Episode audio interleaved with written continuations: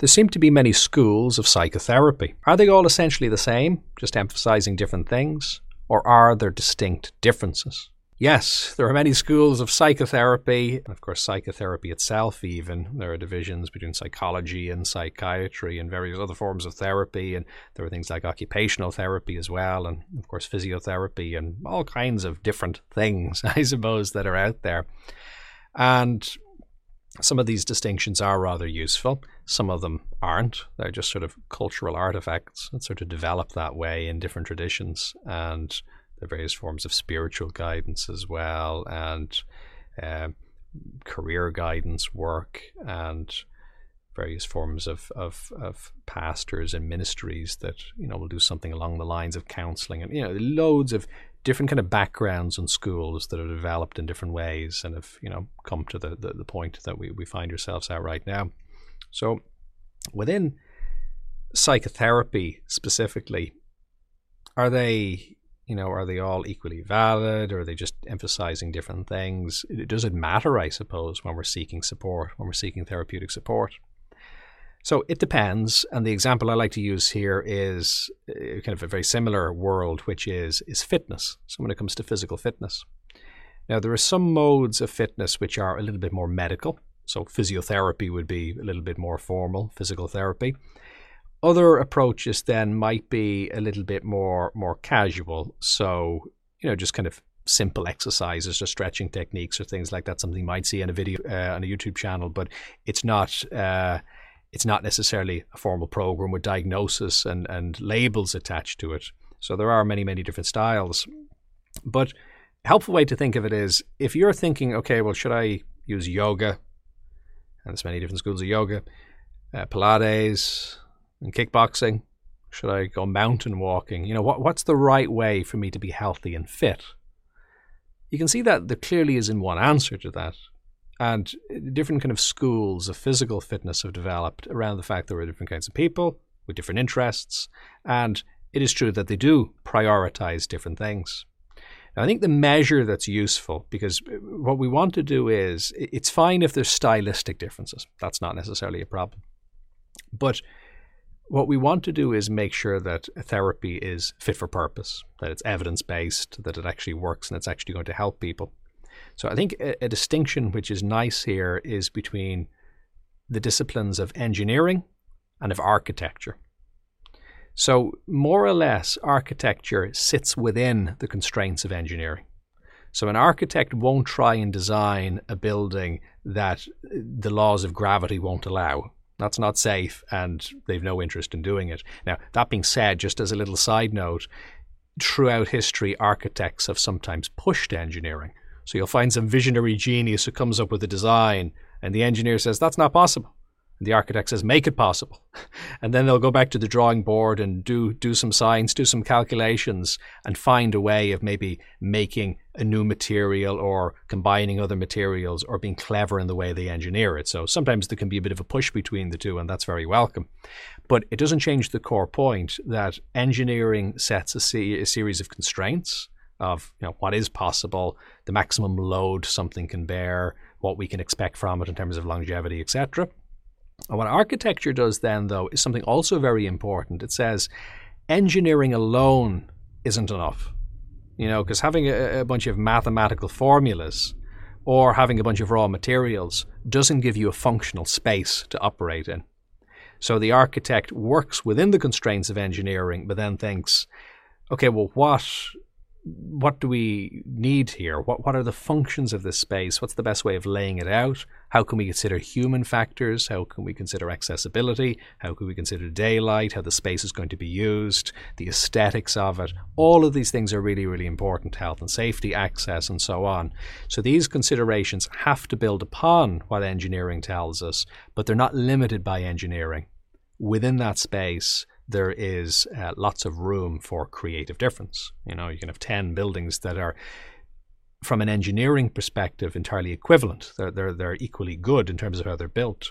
However, their configuration is very, very different, and they may be very good for some people, maybe not for others. And there's just style differences as part of it too. So for me, I like that as a way of trying to think about what's going on in psychotherapy.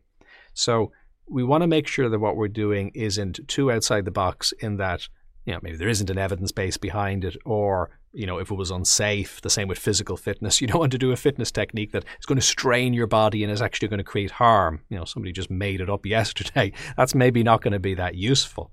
Now, there's nothing wrong with coming up with new methods, but then they need to be tested appropriately before, you know, people are formally supported with them. You know, most of the methods we have were developed, or, you know, somebody got the idea for it at some time, but there's been good testing phases since. So I think the same thing with psychotherapy. We want methods to sit within kind of the engineering of psychology and cognitive science, of neurology, of what we know about the systems and how it works. By all means, they can feed backwards, though, and they can help the research, and that happens all the time. That's what I try and do with my own practice, because I'm a practitioner, I work with clients, but I'm also a researcher, and I love that loop because, you know, you do then go back and test the theory. It gives you good ideas for the research you're doing when you're working with real people in a real way. And then you go and you do some research work, and then you're kind of itching to bring it back into the real world. So it's nice to move between kind of the engineering and the architecture of it in that way. That can be really helpful. But we definitely want our psychotherapy to be constrained by the evidence base and the fundamentals of what we know is good for people.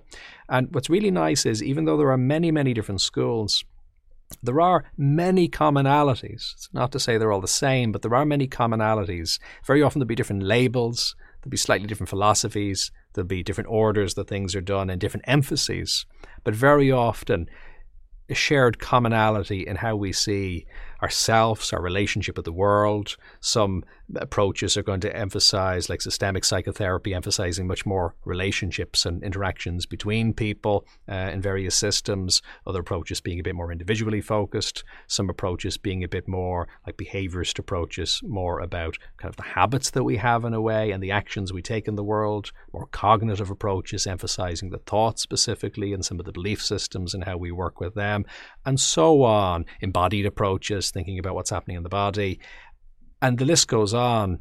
The nice thing is, though, that they tend not to, for the most part, discount what the other methods are doing, but they just say, well, you know, from our perspective, this is particularly important.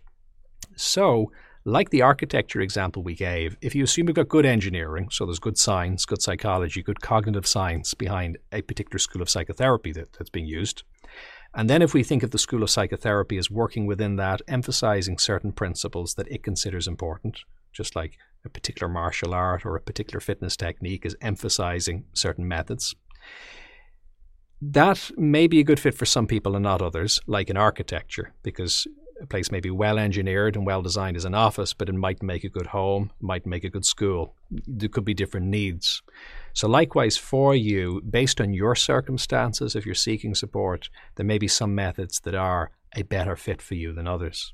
Now, we live in a time where a lot of practitioners, and this definitely applies to me, are quite eclectic or integrative, in that they draw together a number of different techniques around the needs of a particular client, rather than having, you know, a standard go-to approach. They still probably have specializations for the most part, like my own work in experiential learning, but, you know, still there's a good flexibility within that to be able to bring in different methods. Sometimes that's not the case. Sometimes there is a rather specific specialization too, and, you know, that's equally valid.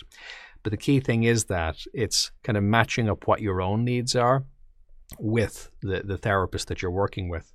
Now, this would have been much harder, you know, 10 or 20 years ago. It was much, much harder.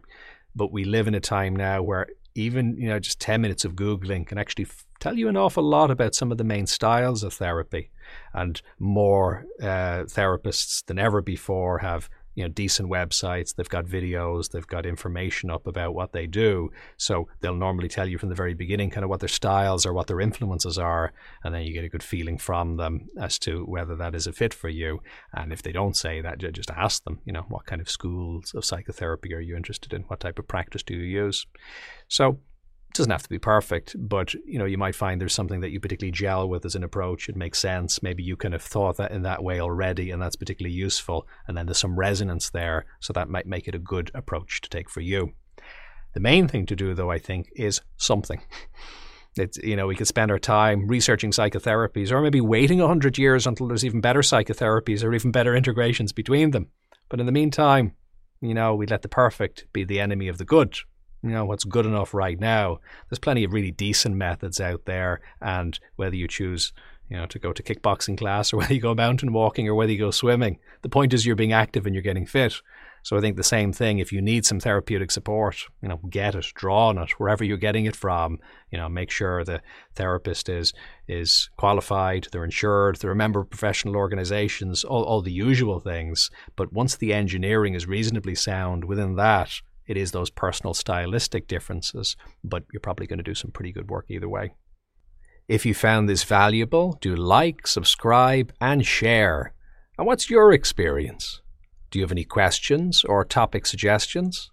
You can contribute in the comments, on social media using #BodyMindSelf, or on jfl.com.